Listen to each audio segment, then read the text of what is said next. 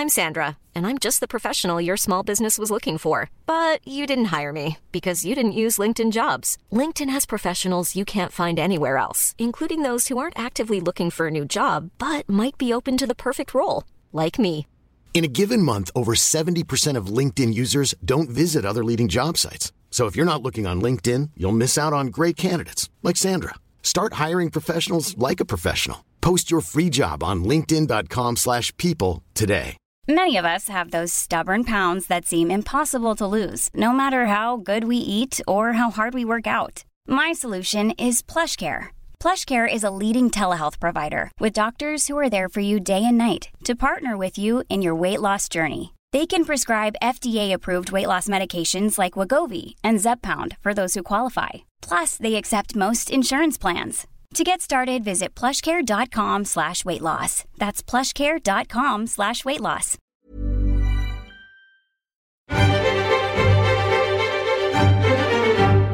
Hello, and welcome to the New European Podcast. My name's Richard Porritt, and I'm joined, as ever, by Steve Anglesey. Hello, snowflakes. Hello, Richard. Hi, Steve. How are you? I'm well. I'm well. Yeah. I'm slightly worried about no deal. I'm slightly worried about COVID 19. Yeah. Slightly worried about Manchester City. Do you think we should try and get? caring about the New York Jets, to be fair. well, when the New York Jets are getting beaten by the Denver Broncos, who are my team, and the Jets are your team, then you really are in a bad position, aren't you? yeah, I, I was expecting this season to be uh, completely hopeless, but not quite as hopeless as. Uh, as uh, not quite the raging tire fire that I mean I think you know I think the only thing that could um, that could be worse now is if um, is if um, they put Donald Trump in charge of um, which of course it could happen because the It New York yeah. Jets owned by Woody Johnson who is Donald Trump's ambassador to the UK. Yeah. Well, um, well, the, the New York Jets export to the Or UK last. Thursday night was not up to much. But um, I, I, I, without wanting this to become an NFL podcast, I still still think that Sam Darnold is a very talented quarterback, and you just you need to build around him. Yeah, he's just not got the parts around him, and he's looking in. He's making a few dodgy decisions, just like you are making. It, thinking you've made a dodgy decision, New European podcast listener, by listening to us ramble on about American football. Anyway, it's been an exciting week, hasn't it? Uh, well, every week is exciting, not always for the right reasons. We will, of course, dear listener, bring you the news um, shortly. However, I would, I think we've, we're back to a stage now where you definitely need to be checking other news sources. I know a lot of you come here just for your news. Please do check in with the New European and the New Europeans website um, because I think we're on the brink of some some more stringent lockdown measures. Um, we will um, also crown a Brexiteer of the week, Steve. Of course we and will. in between the news and the Brexiteer of the week, we will ramble, which is what we do best. We Um, do. so, what's caught your eye this week, Steve? Well, obviously Donald Trump um, yes. is has just been uh, a remarkable thing, and we will talk about Donald Trump uh, it more towards the end of the show. I think. Um, I'll tell you some things that have caught my eye. Did you? Uh, Keir Starmer has caught my eye this week. Did you see Keir Starmer's what he said? He said, "I'm very disappointed about this, and I take a dim view of it." Do you?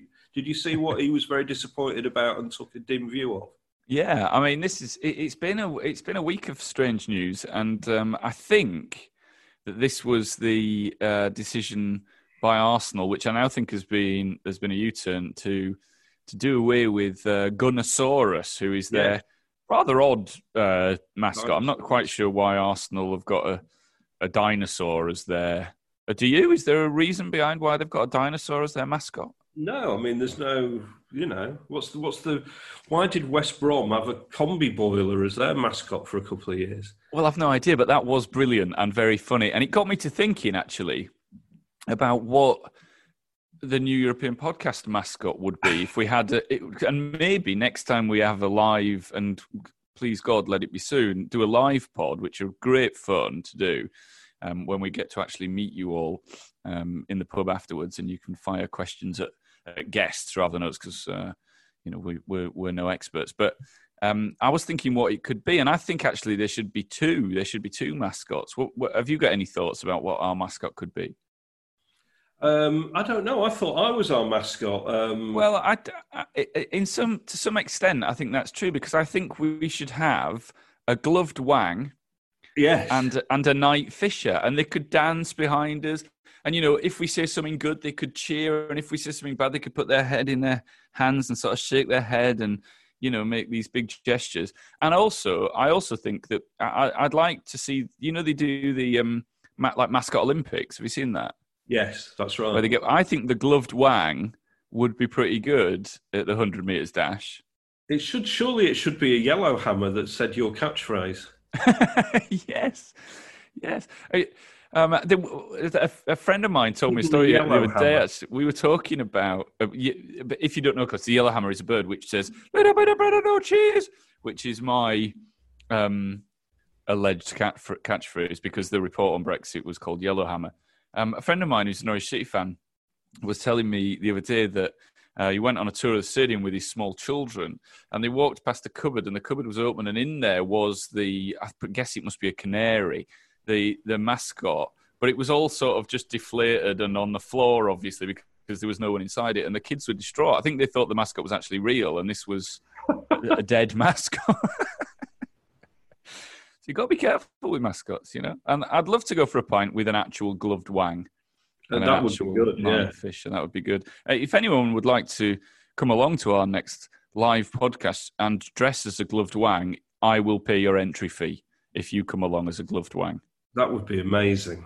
Of course, we've got to we've we've got to remain. There are taste and decency issues, so you know you've got to bear that in mind. Uh, but nonetheless, I think that would be. I think they they would be good mascots for the new European podcast. Um, what about the new COVID uh, safety measures in the in the Commons? Yeah, well, um, you know, it's a workplace like any other. When I get up off uh, away from my desk, we're all very much socially distanced in European towers. When I get up from my desk and walk around the office, is that um, just because you don't have any friends in the office? it's not just in the office. I don't have any friends. Uh, um, it could be that. It could be that. Uh, it could be my uh, lack of deodorant use. I don't know, but um, you know, I put I, we all have to pop a mask on and keep our distance and stuff. So yeah, I think it's and I imagine you know we're in a nice modern office. I imagine it's probably a little bit more difficult. But I guess you're talking about actually in the chamber, yeah. Uh, yes, I am. Yeah. Um, they are in, in, in the chamber. There are some. Uh, there are about to be some new sort of safety measures uh, unveiled. Pers- the perspex screens are coming in in front of the front benches, um, and there is some talk of MPs wearing masks. And you know what else has masks and perspex screens? I've said it on this podcast before. It's it's ice hockey. Just freeze over the middle of the commons where they that big bench is with all the stuff on it, the mace and that, and just and let them play ice hockey. It'd be fantastic. And Imagine there's a lot of fighting in ice hockey Boris as well. dropping their gloves and yeah, getting in there. That'd be good. That'd be really good. good. And someone could play that organ during PMQs. I love all that. Yeah, Absolutely love it. What about Boris's conference speech? Did you see that? Um, the conference. I mean, I, I conference season is a thing that I used to get really excited about, kind of real saddo. Even when I was a teenager, I used to really like conference season. I'm not kidding, Steve. I'm really not. I used to dream of going to political conferences. Did you? Um, yeah, I mean, not like fall asleep. I used to want to go to them. I've been to loads now, and the is it like Christmas Eve for you? Oh, I wonder what I wonder what Geoffrey Howe's going to say tomorrow. It was. It was. And but once you've been to a fair few, the um, the, the the the shine and wonder does somewhat uh, dissipate. Um, but when and I've done a few years where I've done all three back to back to back, and it's to, and in fact you once sent me to a fourth one as well. Yes, you might remember. The UK I managed to get four in that year, I think. Um, so it does, you know, they are they are difficult, but there is a um, there is there is fun. There's fun to be had at political conference. You know, wild, mad things happen. Yes, um, lots of drinking, isn't there? There is a lot of drinking, um, and what what you do is you see. So you get about ten days, two weeks before. you get a little conference like program, and you look through and see what's happening. And some of the things are outside the um, secure area, and most of the decent things are inside. And the deal tends to be that you sit down and listen to some politicians rabbit on about their particular pet peeve or pet project um, for half an hour, and then you get free drinks. Um, but if you time it right, you can pretty much go from all of them, cut out the speechy bit, and just arrive for the drinks. Now that's all great, and you can see conference virgins doing that. Um, but honestly, the level of quality of wine is so poor. Is um, it? Oh, it's like some of it is like I remember once it would have been something like 2030. Oh no, it would have been later than that. It was the year of the Scottish independence vote actually, because the Lib Dems were last because they moved it because it was in Glasgow. And by the end of that conference, I honestly, I, uh, if someone had have offered me another glass of white wine, I would have punched him. I think um, it's just you know just the kind that re- the really sharp stuff, you know, that you get from a booze cruise to France, and you get six bottles for ninety p or whatever. It's that kind of stuff. Um, but but there are some good ones. The the Port Authority always do a good one because they have sea shanties and free Oh, fish and good. chips and beer. That's good. Um, usually the uh, the ones to go to are the Diageo ones Right. because Okay. because, because the beer's free. There's some usually some good karaoke. I was going to say, have you ever been to the karaoke? Because obviously Yeah. that, that the clip of Matt Hancock and it's Therese Coffey, isn't it? Mm. Uh, Therese Coffey, rather. Um, that clip is from last year. Is doing the rounds again. Which, if you've not seen it, it's I think it's on the it is on the new European um, social feeds. But it's Matt Hancock and Therese Coffey from last year's Tory conference, and they're singing "Don't Stop Me Now" by It- Queen. it- it's brilliant, and um, I have actually got told off for trying to film in uh, at the karaoke before, but this person obviously got away with it and got it out there. I think I, I think it's nice for people to let their hair down, and MPs are human as well. But it, it's the it's the enthusiasm of Matt Hancock for that song that, that I love. He's It's the absolutely in the moment. Now, Therese Coffey's a big fan of karaoke. Um, she actually, in years gone by, has organised an annual Westminster karaoke in, in London. I think it might been Annabelle's, I'm not sure. But um, so she is a big karaoke fan, uh, Therese Coffey. Some of her constituents might say that she should probably concentrate more on their issues rather than um, ABBA's Dancing Queen. But nonetheless, uh, she is a fan of a sing song. And uh, her and Matt Hancock is well worth watching. Get onto the New European website and check it out. It is. so. it The is- idea of Matt Hancock floating around in ecstasy is, um, it is, is, is quite something, isn't it? He's It a is. tiger. They've- those karaoke's are a lot of fun. There's a the, the, there's a media one as well, which is good. That the, the, the main one tends to be at Labour. Actually, it's a, it's a tradition I think that ma- mainly came from from uh, Labour. And I was I got told off for trying to film uh, Caroline Flint. Um, there you go.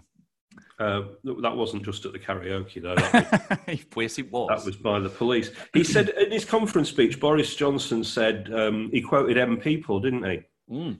He said um, he had to search for the hero inside himself, and I think I would. I think most people would rather see him moving on up and moving on out of Number Ten Downing Street, wouldn't they? Elegant Slumming was the title of an M People album, which seems very apposite for Boris Johnson. I thought. I'm sorry, but I can't abide the M people, and to think that they won a Mercury Music Prize is a, a shock to me. Uh, I've got to say, um, if you enjoyed last week's, um, if you enjoyed last week's guest Kevin Cummins, the, the noted rock photographer, and frankly, who wouldn't? He was excellent. Then one of his big mates is is um, is Mike Pickering out of the M People. I'm not Um, suggesting they aren't nice people or indeed Mike talented Pickering is a very nice man. It's Um, just not for me. It's just not for me. It's not for me. It's not for me either. Um, Boris Johnson also appeared on Andrew Marr, didn't he? And he said he, they were talking about coronavirus, and he said, "I've not lost." People say I've lost my mojo, and it's, that's not true. He said it would be, have been wrong of me to approach coronavirus with my usual buoyancy. And I thought, I don't really care which member of Destiny's Child you approach coronavirus with. Just, just sort it out. Just sort it out, man. Kelly, Michelle. Anyway, Imagine if he. Oh, I tell you what. What's that? There's. Is it? Um. It's I can't remember what the song's called, but it's the one. Uh, all the single ladies, all the single ladies. You know that that's one. called Single Ladies. Single ladies. They dance around, don't they, in sort of leotards with high heels on.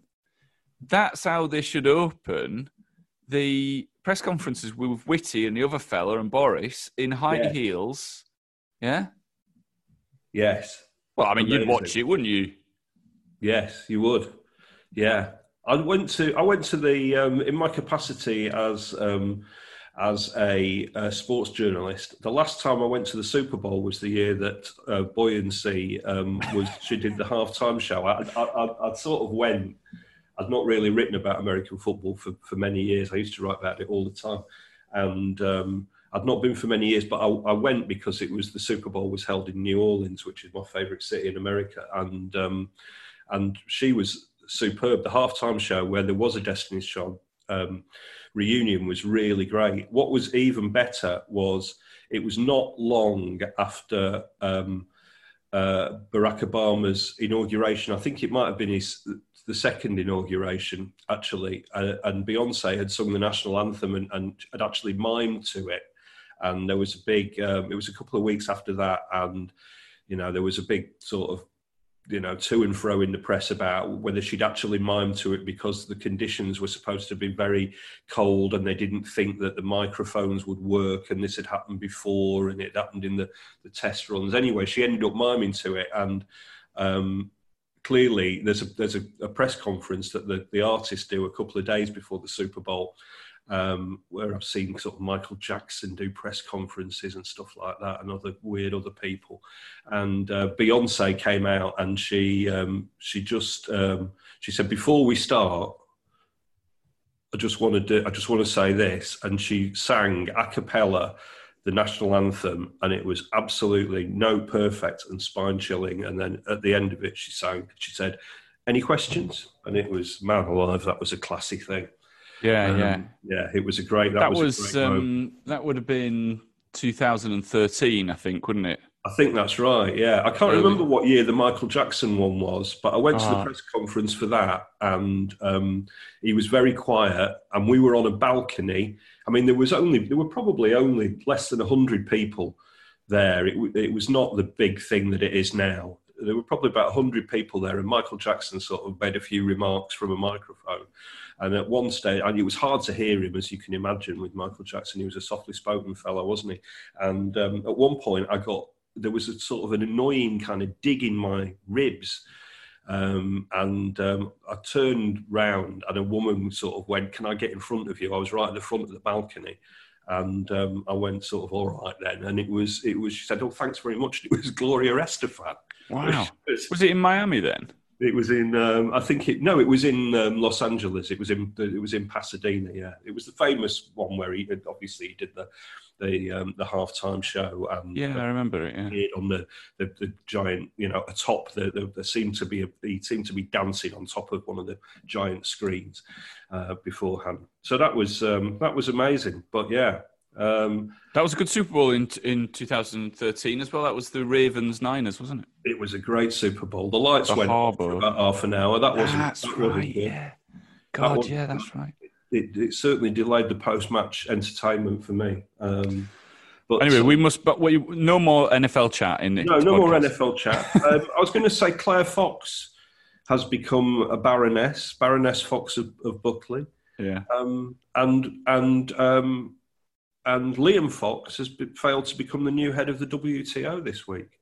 And it, I just thought, who who could have imagined that Laurence Fox wouldn't even be the worst Fox, or the or the second worst Fox, actually the third worst Fox. Um, Liam Fox is amazing, isn't it? Did you uh, did you see what Andrew Adonis tweeted about this? I didn't. He said maybe Liam Fox should retrain to be a musician. Maybe. Um, because What does he? What would he play? Is he a drummer? Do you think? Well, he's he was close to close to Natalie Imbruglia, wasn't he? As, as he claimed. Um, do you remember God, that? yeah.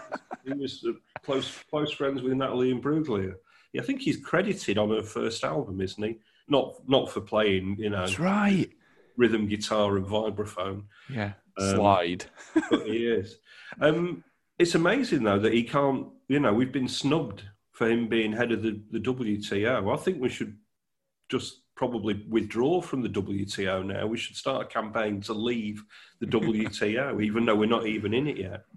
And then we could sort of go forward into a bold trading future with Mars and Proxima Centauri and Kepler 425b and all these other undiscovered planets that have, you know. Hey, we laugh about it, but crazier things have already happened this year. Yes, indeed. And one more thing before we start talking about the imminent breakup of um, of uh, the world and all of that is that um, a bit of light relief. I think it, it, does strictly start this week, or uh, I, I don't know. I've only accidentally watched Strictly once, and uh, and in doing so, guess who I spotted in the front row having a nice time? Um, was it Beyonce? Or Gloria Estefan? It was someone. It was. It was. It was Britain's own answer to Beyonce. Oh, was it? Yeah. Um, Victoria Beckham. Therese Coffey. Therese Coffey. No. Or as she uh, really hates being called, Mrs. Teresa Coffey. I bet she does. Because she's Doctor Therese Coffey. Doctor. Says, like the Ting Tings. That's not my name. Um, she should do that at karaoke. Teresa do, Coffey. Yeah. Call me Teresa. Mrs. Teresa Coffey should that's do. That's not my name. Teresa. Um, Jacqui Smith is going on Strictly. Ah. Uh, she's the, the, the, politician. And I, I, couldn't help thinking that her husband would really have livened up the movie week. Oh, no. um, so good luck. She could Jackie. dress as a gloved wang. Um, shall we talk about the imminent no deal situation? Oh, if we have to. well, I know we sort of talk about this almost every week now, don't we? But the the, the basically Bloomberg came out on uh, Wednesday. Uh, n- reports not been denied. It's a report that the UK government are going to pull out of Brexit negotiations uh, next week if there is no clear deal in sight, according to a person familiar with the matter. Who could who could that be? Do we think David? Um, it, could, it could be, yeah. one of David Frost's underlings. Uh, Boris Johnson has said he wants the outlines of a deal to be clear by October the 15th. EU officials have said they won't be pressured into making concessions, prepared to call the Prime Minister's bluff dare Johnson to walk away. A person familiar with the British position said Johnson's team would indeed pull the plug on talks if no clear landing zone for a deal has been identified by October the 15th. Uh, so October the 15th is um, is next Thursday. And uh, I'm guessing that the next time we speak to you, we, we, we, we may be about to leave with no deal. Uh, I, I just think that there's a lot of. Um, I think there is bluffs being called from both sides, and it is true.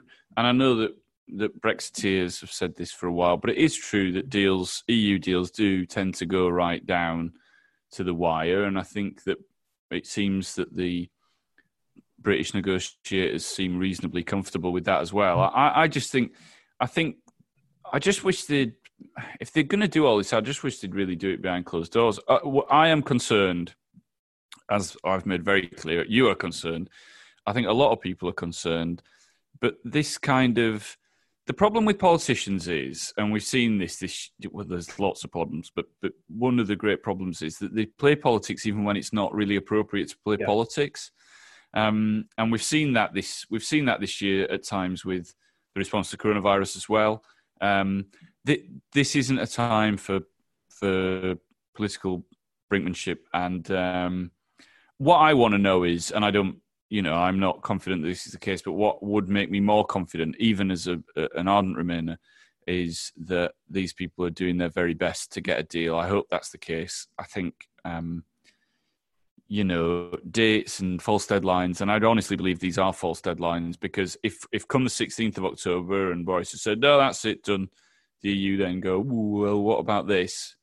They won't ignore them. Um, I mean, you know, it's been my view. I was talking to a colleague and friend earlier on about this that the, this whole thing should have been paused anyway. I think we'll look back and realise what a huge mistake, if we do have no deal, what a huge mistake trying to negotiate one of the biggest trade deals in the history of forever um, was while there's a global pandemic going on. I would have preferred everyone's mind to be firmly on that rather than on other things. Um, and, you know, we, have absolutely, once again, the government has absolutely missed the trick to take the heat out of this and go. I don't think anyone in March or April, apart from the most, you know, frothing at the mouth Brexiteers, would have uh, had a go at Boris Johnson for, for pausing it. And I think the EU would have been up for it as well. Uh, and I just, you know, I think it's one of the it's one of the litany of things that this government has got wrong this year, and uh, the, the Tory party's continued obsession with Europe um, is disheartening when there's so much else going on and so much else that needs attention. Well, what's I mean, what's really disheartening is the fact that there's so little comeback for their obsession with uh, with Europe. Okay, it kind of kept them out of power during the, the Blair years, didn't it? When he was allowed to sort of paint them as uh, well, it won him the election against Major, partly won him the election against Major. I lead my party, you follow yours, all of that kind of stuff. Um, but uh, I think it will. It will come back, Steve. It will come back and bite them in the ass because on because you know, and this was this was partly how the conversation came up earlier on. I was saying, you know, the the world's in chaos through no one's fault really. Um, not talking about the response, obviously talking about the actual, you know, initial problem that is ongoing. Um, but in the midst of all that, we're about to get loads more problems if we don't get a decent deal. Yes. And it's always, always the places that are that are the hardest hit that have got the um, that have got the poorest demographic um, that uh, that are going that are going to suffer again. You know, the the north of England, we've said for a long time, will suffer more from Brexit than perhaps anywhere else in the country. They're also suffering more than anyone else from coronavirus. And those things, I honestly do not see um, the red wall staying blue. I think I, I, think perhaps not all of it will go straight back to Labour, but I think great swathes of it will. It was a fascinating vox pop that Radio Four did. I think it was today, but it may have been PM. Um, earlier this week or at the end of last week, where they went and spoke to uh, voters up, you know, up in those areas. And I think out of the ten or fifteen people that they spoke to, only one said, "No, I'd still back Boris Johnson. I still think he's doing a good job," because things are starting to dawn on on these people that um, that you know that that he's not up, not up to the job. I think the only chance of the Conservatives um, not losing great swathes of seats up there in the next election is if they've got an you know if it's not Boris Johnson. I think it's highly unlikely it will be Boris Johnson, and maybe someone like Rishi Sunak or whatever mm. could could turn it round. But then you know we, we've not had much bad to say about Rishi Sunak thus far. He was very pretty much an unknown this time last year. Um, but he has made a misstep this week, hasn't he, with these comments on I know, sorry, we're getting off the EU yes, breakup a little bit, but that was a that was a misstep and a really silly thing to say. And he sounded like a tin-eared Tory, which is exactly what he doesn't want to sound like. When he said, "Well," basically said, "Well."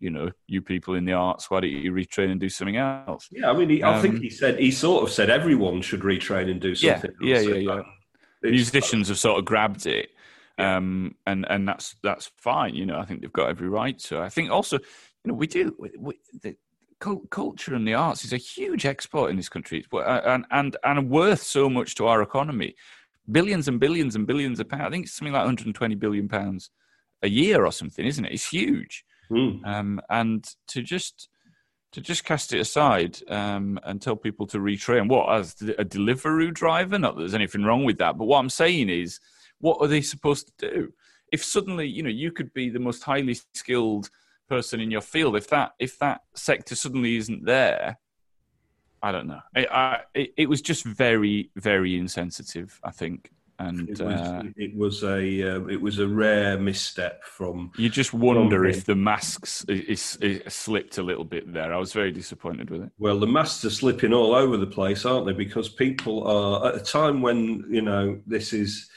uh, when we're talking about lockdowns in the north, or at least pubs and restaurants shutting in the north, and um, and uh, and all this kind of stuff, and we've seen that, that the you know that, that, that when anti-maskers say, well, it's just you know it's about the same number of people that are dying from from pneumonia and flu as die of COVID, and, we, have now seen. Uh, we saw on, um, I think it was Wednesday night, those stats were released that showed it's actually eight times the number of people that are, uh, are dying from from uh, COVID that are dying from flu and pneumonia um, in the first nine months of this year. And at, the, at a time when that is happening and the, the, cases are increasing and deaths are sadly increasing as well, um, there is a great amount of well, there, there's I think there's tiredness with the situation, isn't there, which is leading people to to um, to, to question whether the measures are, are, right all along, and there and there is also the plight of people who are in the arts industry, which is something that's very close to my heart. And a lot of I said before, a lot of my friends work in um, these kind of businesses are musicians, or they put on gigs, or they own places where um, gigs are put on. Um, and, um, you know, I think there's uh, the, the, pressure is building. Labour's response to this is going to be absolutely fascinating, which we'll see unroll over the next few weeks. Where's that? What you know? What's the science behind this kind of stuff? Well, I mean, the uh, confusion over the curfew, which is which is actually a big part of, of, of this argument as well for the hospitality industry. And I'm, you know, I am I speak to a lot of people in the hospitality industry you know, basically on a, on a daily basis about this. And, you know, we've got, we heard, I heard from a source earlier in the week that there was, there was definite moves towards ditching the, the curfew. But now here we are on Thursday afternoon, looking like we may be going down the same route as Nicola Sturgeon has done in certainly in some parts of the country, yep. whereby pubs, restaurants are going to close completely. Um, and I'm not quite sure. I have to admit, I, have got um, strong Scottish heritage, and some of my, um, certainly my grandfather. I can imagine what he would have thought um, of a of a pub that doesn't sell alcohol being open. There's, I don't think there's many people who go to pubs in Scotland for a for an Irn-Bru. Um, so I, I, I, you know, or anywhere else. Um, I certainly don't. Uh, so you know, I, it, it's very confusing, isn't it? Uh, you know, I'm just it in is. the middle of writing a piece, and it's chaos. You know, we've got number eleven saying get rid of the curfew, and number ten perhaps considering that, but we've also got number number ten considering closing um, pubs and restaurants altogether. At the same time, you know, I spoke to someone from the wedding industry earlier on today, who's saying, why can why can I not put on a um, a wedding reception with more than is it thirty people? I think at a wedding or yep. something. Um, you know, why can we not put on a proper wedding reception when you could have 100 people in a pub? As long as it's table service, as long as they've got masks on when they leave, what is the difference? You know, I, and I haven't got the answer. And the problem is, and yes, again, politicians are human, and this is an incredible, um, an incredible rolling problem that uh, that that needs to be tackled here. I don't, you know, I don't want to underestimate that. This is tricky, and I'm not saying I could do any better, but nonetheless, they are voted and paid to to do better than I would. And there's just there's no uniformity in it. We're talking about traffic light systems. That's been around for a week and a bit now without it sort of going anywhere. It's been the papers seem to know about it. We've I've you know I've had conversations with people about it, but nothing from number ten. Whatever happened to that one to five sort of DEF CON thing that they had? Is that still going? That seems to go, didn't it? Then we add the oh, as long as the R rate stays below one, we're fine. But as soon as it goes above one, we're going straight back into full lockdown. That was mentioned. Well, it's between at the lowest about 1.3 and at the highest perhaps even as high as 1.7 now. You know, I, I am a I do support local lockdowns because I think it would be unfair on certain areas of the country that haven't, you know, where businesses where people aren't contracting it in the same numbers. But I do feel terribly bad for the parts of the country where uh, house occupancy is higher, just the density of the population is is higher. You know, where you are more, you know, you are more likely to catch um, a, a, a, a, virus like this in a conurbation where there are lots of people than you are if you live out in the sticks. Um, so there's got to be some leveling up, and I don't know how we do it. I haven't got the answers. I just feel, you know, I, I, my concern is that an already hugely divided country, thanks to a very divisive um, a nasty campaign um, around Brexit and all the fallout of that could become even more divided because of, of coronavirus. I don't have the answers. I really don't. I God Almighty, I wish I did. Um, it's, but, it's a it's a worrying situation, isn't it? And, um, and and that's that's exactly what I mean. People are questioning this at the at the uh, at the time of uh, questioning the measures that have been taken for good reason. They're questioning them, um, but they're questioning them at, at, at, a very dangerous time. And um, you know, um, we've seen this week, haven't we, that, that people are, saying, "Well, why can't why can't we have fans in football? We can have." 3,500 people in the Royal Albert Hall at Christmas, which is a 5,000 capacity. And we can have, um, I think the O2 um, is uh, in London is is that eight thousand? It might be eight yeah. eight or nine thousand, and they can have four and a half thousand in there. Um, so they're saying, well, why can't we have? You know, why can't why can't you have?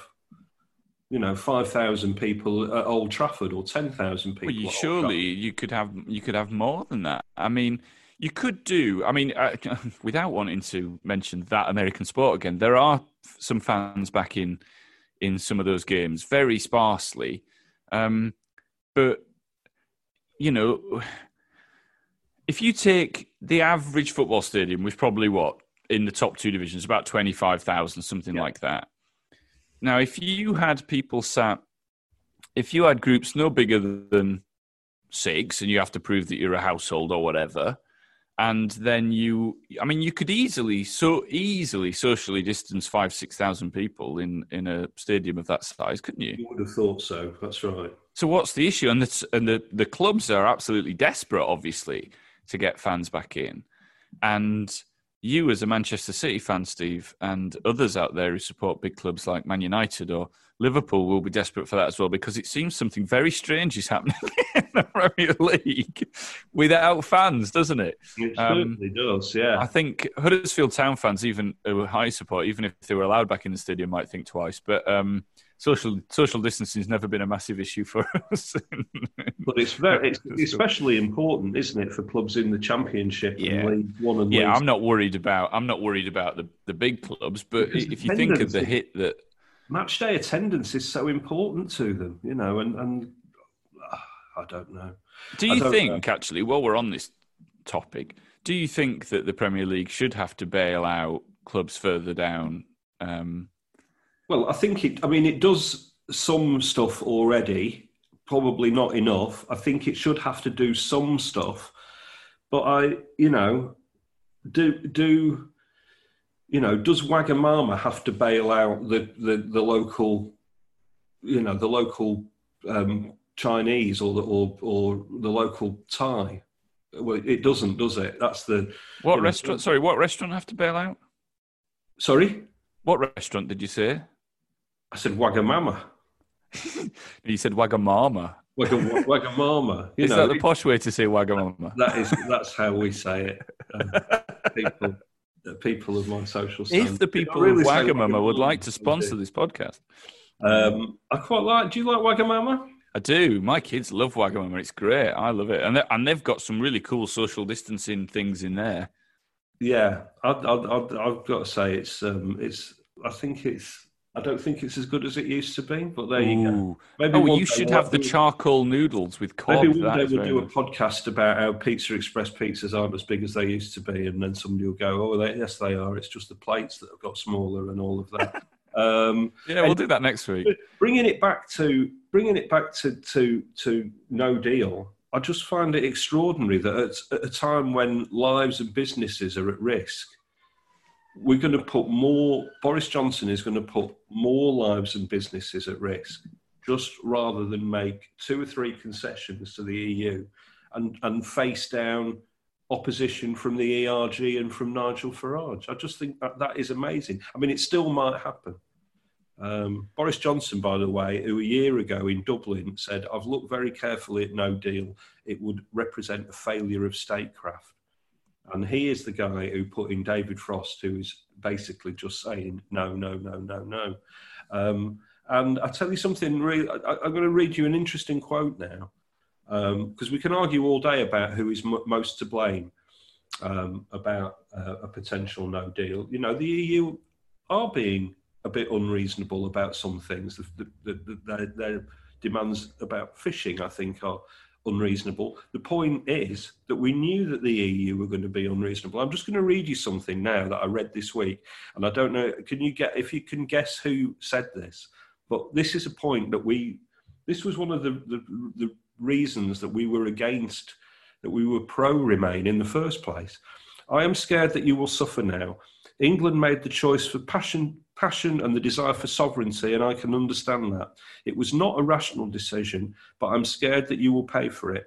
Europe will have to make it hard for Britain, or everyone will want to leave. They have no choice. I know Barnier. He said from the first day that he would make it tough. Do you know who said that?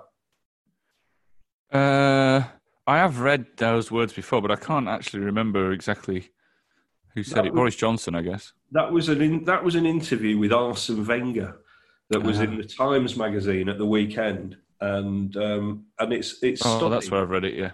With you know, Remain said this from the start. There would be, you know, as as I think Boris Johnson said, the, you know, the idea of punishment beatings or whatever. You know, the, the, the EU would not give Britain was never going to give Britain an easy deal. Um, to um, if if Britain left, and was always going to make an example of Britain, and was always going to be unreasonable. And now we're, you know, and, and we said this all along, and Leave said, no, they won't. They need us more than we need them. Should we um, feel angry? At the start of coronavirus, people like Nigel Farage and and and other people, people in the Tory party, were saying this this will make it. We'll get a great deal yeah. now. This will make it much easier. They'll they'll need us. You know, they'll they'll need to do a deal with us now. No, they won't. They will make it as difficult as possible. Should we feel angry at the EU for taking that stance? Well, I mean, I think it's it's a big gamble from the EU because it is going. To, there is going to be if not mutually assured destruction, then mutually assured damage, isn't there? Yeah. It is going. To, it is going to damage them, um, but it will. You know what? What means more to them? You I know, think what. Yeah, I mean, I you know, and again, I've said this before. I'm no great. I was no great fan of the way the EU was run, and I think it needed reform, and that's why I wanted to stay in Europe in order to see if we could make it better than it was and I'm no great fan of, you know, I think some sometimes Remainers have, uh, over the past four or five years have become a bit sort of rose tinted glasses about the EU. Um, you know, it has its failings, it had its failings, it will continue to have its failings, much like every government or um, organisation has. And I think that on both sides during the negotiations, I've been disappointed with um, with the way with the way they've been handled. I don't think anyone has covered themselves in glory. I think there are some fine politicians in the EU, and I think it's a you know as a as an overarching concept of of how civilized progressive humans can live um, close to one another uh, geographically and and otherwise. I think it's a, a, brilliant project and a brilliant idea, but um, but not all of them are there for for you know for not the right reasons. That's not correct. I'm not saying that, but not all, not just be, just being a European politician doesn't make you a good politician. Um, and there are some there are some crap ones. Um, you know, both both on our side and otherwise. Yeah, um, I mean, worth before we move on, worth noting that you know David Frost, Michael Gove have been talking about um, this prospect. Um, they were talking about it on Thursday they are talking, uh, they seem to be talking about, well, even if we don't get a deal, you know, there are still grounds for optimism, they're saying, but even if we don't get a deal, uh, we can. Um, we can sort of talk. We can keep trade talks. We can keep some talks on practical matters going to January to January the first and beyond. Maybe there will be some kind of managed no deal uh, like they said. And, um, you know, uh, I think Britain, sound, I mean, from what David Frost is saying, Britain may be prepared to give way a little bit on state aid, but whether that is going to be enough for the EU, I, I, I very much doubt it. Yeah. Um, something that um, something that I, I, picked up this week, um, and you will have dealt with this as a political journalist over the years, is the, the meaningless things that politicians say. Now, I've written about this in the print edition of the New European this week. Just as a large bin lorry draws up outside my um, outside my home studio here, um, and uh, guaranteed to be noise, uh, large amounts of noise coming. But uh, Therese Coffey, who we've mentioned before, karaoke fan, was on the Today programme on Monday morning. She was questioned about the 16,000 missing COVID cases. And she said, um, they said, what do you think of that? And she said, we cannot change the past. We can only change the future. And, I mean, that is mitigation for pretty much everything, isn't it? well, it is, yeah. No, why are you not guilty of this murder? Well, I can't change the past. Exactly. I can only change the future. It did make me wonder whether she where she'd picked it up from, whether it was from one of those sort of inspirational greeting cards that you put with the, the sort of the sunsets on the or rainbows. oh my god, I bet her Facebook is full of that crap, don't Or you? whether, yeah, exactly. Or whether it was something she's a secretly a sort of Marvel fan, and it was something like you know a character said just before they died, and um, and whether you know she will the next thing that she will say will be something like you know she'll she'll the next time she appears on the Today program they'll say well you know why is why is the furlough scheme being shut down and she'll say remember that with great power comes great responsibility and you, we need to let our light shine so brightly that others can see their way out of the dark and then she'll just end by saying Wakanda forever um, um, in a time when Boris Johnson has said that the nation has got to behave fearlessly with common sense, I think it's amazing that Therese Coffey has come out with a a statement even more nebulous and meaningless than that. And I I'm just- not surprised at all by anything Therese Coffey no, says. there you go. I wondered what are your, you know, I've I've listed about thirty of these things that politicians say and what they really mean. I, I wonder what your favourites are. What what's what's a, a thing that politicians say to you when you know that they are buying time to think of an answer or just wasting time? Or Well, the the one that the one that all journalists hear, and it started in politics, and it's still a thing in politics, but you now get it from press officers and things. It's, it, it became a sort of um, a sort of catch-all for I. I'm not going to do my job, um, at, which is answering your questions. Um, and the easy get out is for me to say I will not be giving a running commentary. yes, Um, well, actually, that's kind of your job. Um, you know, we we get that all the time now, and it is um, it, it, it's just an, an absolute nonsense. Um, we will not be giving a running commentary. Well, you know, I that that, that is the one that really, really, um, I really, really hate. I also, I mean, this is one that I've been I've been taught as well uh, when being questioned on stuff. Um, com- commenting on what a good question it is. Yeah. that is a really good question. What an excellent question. Let me see if I can. Let me see if I can get to. I'm glad you asked me answer. that. Is a, Yeah, is a, yeah, yeah. is a variant on that, isn't it? Because Has you- anyone ever said, let me be clear or let me be very clear and then gone on to be clear about anything? No, no, think. no one's ever done that. No one's ever done that.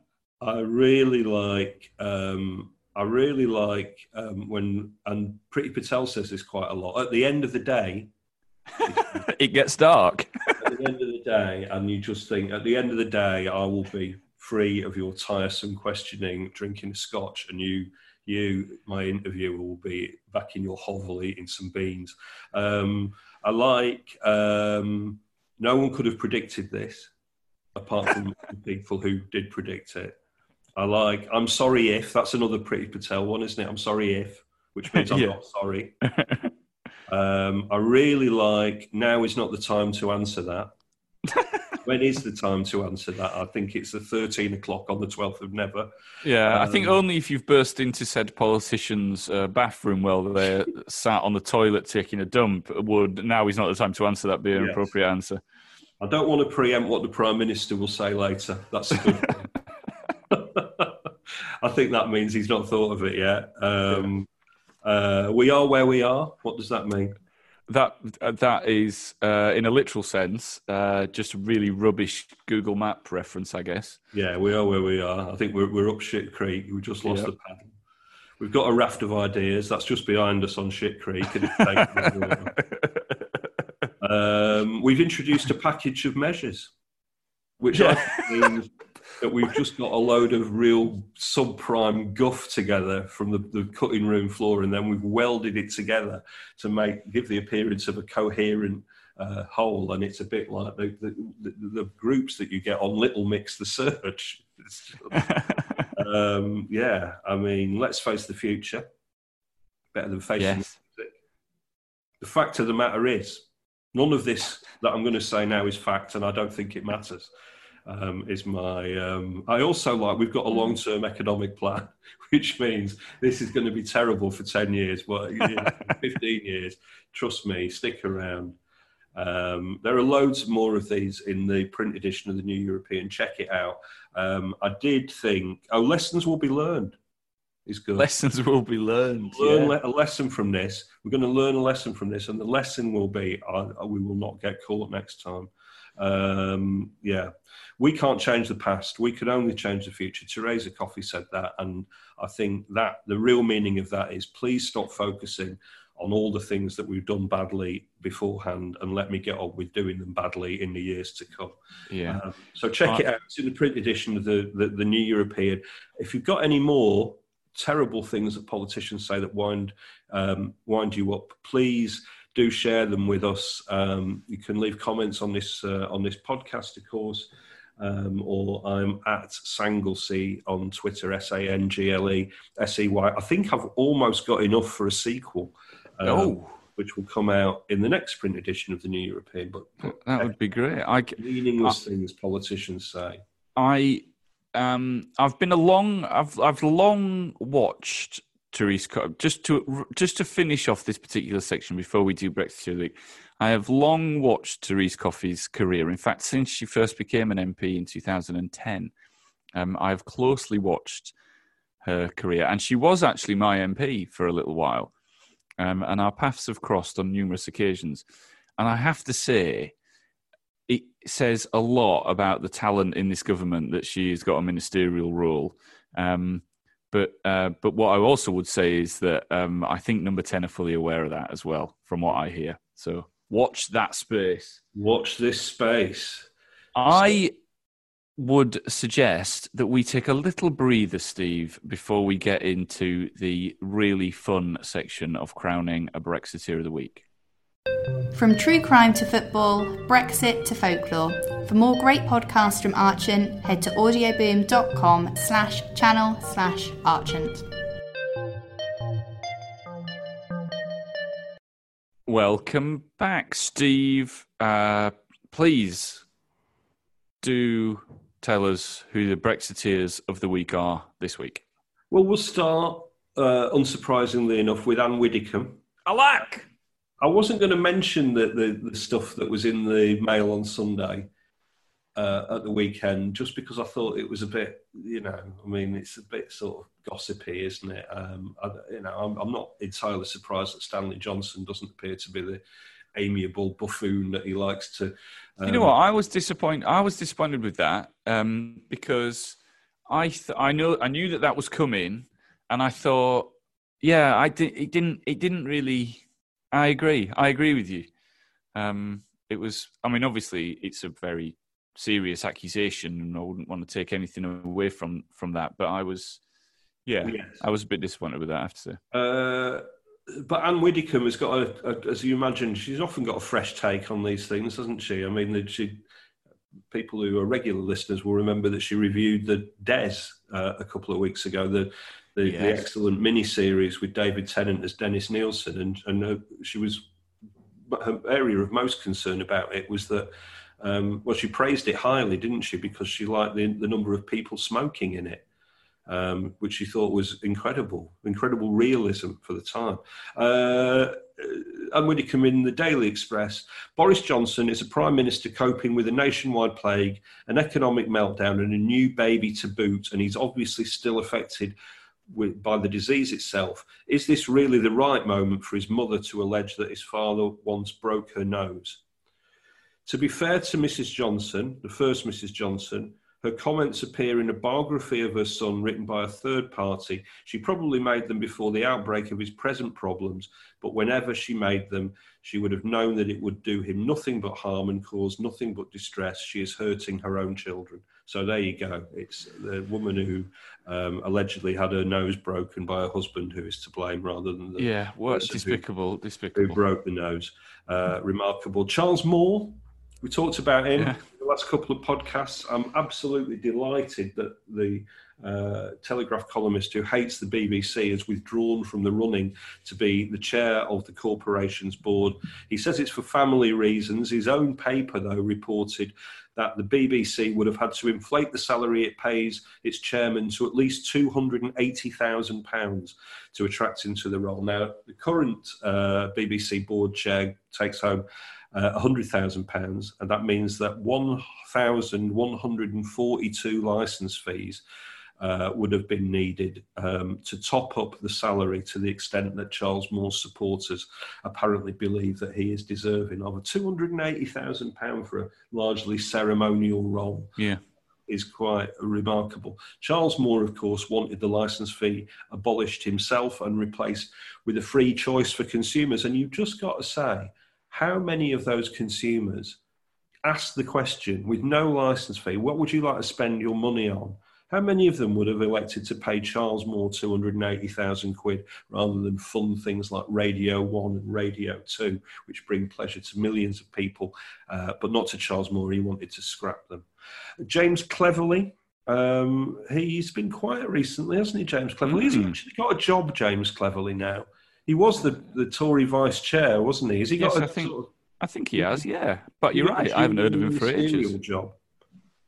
Um, he was on BBC Breakfast, James Cleverly. Um, he was asked to explain why Boris Johnson uh, is doing a good job, despite the fact that a YouGov poll had just come out with 57% of voters saying he's doing a bad one. James Cleverly uh, Cleverly Clogs had the, the sheer brass balls to say, we are still getting on with things that we said we would do to repair the country that we inherited from Labour. Uh, Labour Party were last in power over 3,800 days ago.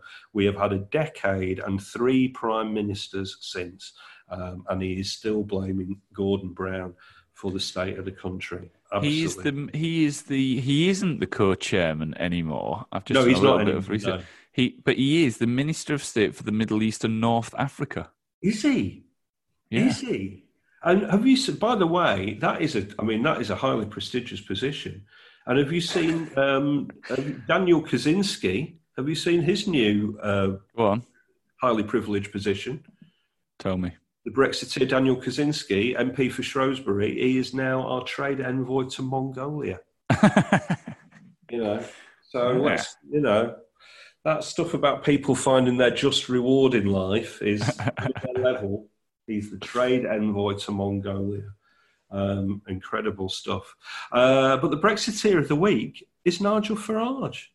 Nigel Farage. He's not been Brexiteer of the Week for a little while. He's wow. separated from Donald Trump by the Atlantic and by COVID 19, but he's still able to flick his little nicotine stained froggy tongue out um, all the way over there towards the capacious rear end of Donald Trump. Oh, by the way, what we're talking about Donald Trump, you must read uh, European podcast listener, if you like, uh, if you like um, uh, humor, uh, humor books as I do, and if you like crime books as I do, you've got to read "Squeeze Me" by Carl Hiaasen. Just come out. It's got Donald Trump and Melania Trump in it. It is very, very funny. It's a very brisk read. "Squeeze Me" by Carl Hiaasen, crime book set in Florida. Absolutely hilarious. Um, Donald Trump's, uh, I mean, what a week he's had. Um, Nigel Farage thinks it's been a triumph for Donald Trump this week. He's obviously he's beginning a series of lucrative media appearances um, as we head towards the uh, the US election. It's it's only about three and a half weeks away now, isn't yeah. it? Um, he is uh, Nigel Farage has described Joe Biden's supporters as awful and intolerant people, to which you have to say pot meet kettle. um, and uh, while he's done that, he has heaped praise on Donald Trump, who's obviously um, you know, he's had a, a disastrous week, hasn't he? Um, uh, which is shown by the polling. He has said Donald Trump will now own the COVID agenda and he will neutralize Joe Biden on this issue. And I think, you know, you only have to look at the way that Boris Johnson has neutralized um, Keir Starmer on the COVID issue since getting COVID. Um, to show that that is absolute nonsense. Um, Farage wrote a column for the Telegraph. He said Trump is going to turn disaster into triumph. Um, he talked about Trump's motorcade and quick return from hospital to the Oval Office, and he said, which other uh, leader in the Western world would do this? And the answer is no other leader in the Western world would do this because no other leader in the Western world is as insane uh, as Donald Trump. Um, and then he popped up again on the uh, Christopher Hope podcast, Telegraph podcast. I think it's called Choppers podcast, isn't it? It's very good. Yep. He said Donald Trump has done his absolute damnedest to keep all his election promises. That's one of the things about him that really impresses me. And it's true that he's kept all um, of his election promises. And I know that because Hillary Clinton recently uh, tweeted that from prison while she was looking at a 2,000 mile wall, which was paid for by the Mexicans. So Donald Trump is an idiot. Nigel Farage is the Brexiteer of the week. And I, I want to end on a, a note of hope in that, you know, all right, he's going to have to Joe Biden is not a great candidate, and he's going to have to win by three or four points nationally anyway to have any chance of, of winning the White House. But in the the last poll, the CNN poll, he's 16 points up. Yeah. You dare we dream, dare we hope that this tide of darkness and nonsense um, is going to lift slightly in the next three, four weeks um, with Donald Trump being sent back to Trump Tower. God, it'd be marvellous, wouldn't it? It certainly would. Um, and yes, those polls are looking very good. Um, I'm just, oh, I just, you know what I mean? yeah. I mean, wonderful to see Kamala Harris, who is, who is, you know, she was brilliant. I think, she, I think she's a class act, and she wiped the floor with Mike Pence, just as, just as we all expected that she would. Do you think? And I think she's done Biden um, the world of good um, and do you think that maybe some Americans are thinking, "There's our next next president"? Yeah, um, I think yeah, I think um, I think that's right. I think she. And you know, if, if if Biden spends four years priming her to be as such, that could. And we talked last week about him being a bridging candidate. That could it could actually work. I know I was a bit dubious about that, but it could actually work. I've been very impressed, uh, very yeah. impressed with her. She was great. She was great. And the next debate is going to be a virtual debate, um, which is the right, uh, which is the right decision. I think that's coming up. Is it coming up next Tuesday? I think it might be. sometime next week, I believe. Uh, we can yeah. talk about that on the podcast next week. Virtual. How is he going to interrupt virtually? Well, I manage it with you. That's true. it's good though, isn't it? Because he's he does with his new tan, his amazing new spray tan that he's had since leaving hospital. Because he's obviously still quite ill, isn't he? Gasping yeah. for breath, and yeah. um, he's had. A, I don't know that that that. In, and here's me interrupting. That incredible bit of um, bit of VT where he where he sort of rips the mask off, like. Oh man! I mean and then, like you say, it looked like he was gasping for breath. I think that what had actually happened is they'd said to him, take some nice deep breaths so everyone knows that you're yeah. healthy and you're breathing normally. And because he can't do anything normally. So it was a bit like when we used to go around to smile, you know what I mean? he used yeah. to do that weird thing with his face. I think that's what it was. I think yeah. he was trying to prove look at my big, deep lungs, the biggest, deepest lungs anyone has ever come across. I love that thing when they checked my DNA, I didn't have any. I had USA. oh god! Oh, if you don't uh, laugh, Steve, you will cry. What should the listener do right now? Uh, the listener should um, should subscribe to this podcast if you don't subscribe to, to already. You should leave a great review on your podcatcher of choice. You should say Wagamama, not Wagamama. um, you should buy the print edition of the New European. It's in shops now. Mass test dummies on the front. They're, really good. The uh, another great cover by Chris Barker. The the, the picture of um, the mock-up of Matt Hancock, Hat Mancock rather, as a crash test dummy is one of the highlights of the week. If you go to the New European website, www.theneweuropean.co.uk. Um, it's a great new website, really fast, by the way. You can get uh, subscribe if you subscribe via the New European website, six pound a month for the print edition for the first three months. Then it's eight pounds a month thereafter. I mean, look, it's it's, it's three quid an issue, so that's twelve pound a month at least. Normally, uh, you're going to get it for six pound a month for the first three months, then eight pound a month thereafter. Uh, you can go to tneshop.co.uk. We've got lots of face masks. We've got passport holders, Remainer passport holders to cover up your awful new blue passport. We've got all of that kind of stuff. Uh, you can join our Facebook readers group. You can just follow us on Facebook and follow us on Twitter at The New European. And like I said before, you can follow me on Twitter at Sanglesey, S A N G L E S E Y. Tell me what meaningless politicians' phrases really wind you up. Or you can follow me on Twitter at Porritt, P O R R I T T, which leaves only one thing for me to say. We will be back next week. Until then, Mr. Campbell, play your bagpipes. Here you go.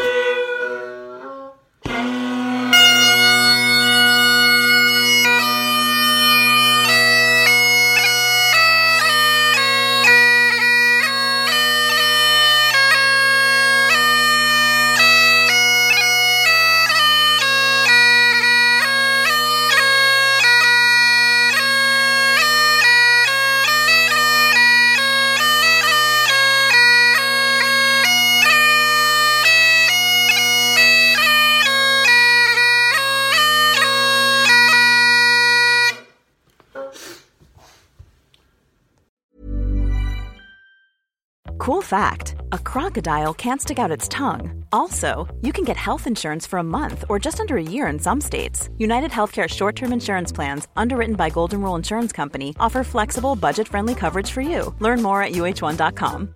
Hi, I'm Daniel, founder of Pretty Litter. Cats and cat owners deserve better than any old fashioned litter. That's why I teamed up with scientists and veterinarians to create Pretty Litter. Its innovative crystal formula has superior odor control and weighs up to 80% less than clay litter. Pretty Litter even monitors health by changing colors to help detect early signs of potential illness. It's the world's smartest kitty litter. Go to prettylitter.com and use code ACAST for 20% off your first order and a free cat toy. Terms and conditions apply. See site for details. Even when we're on a budget, we still deserve nice things. Quince is a place to scoop up stunning high end goods for 50 to 80% less than similar brands. They have buttery soft cashmere sweaters starting at $50 luxurious Italian leather bags, and so much more. Plus, Quince only works with factories that use safe, ethical, and responsible manufacturing. Get the high-end goods you'll love without the high price tag with Quince. Go to quince.com/style for free shipping and 365-day returns.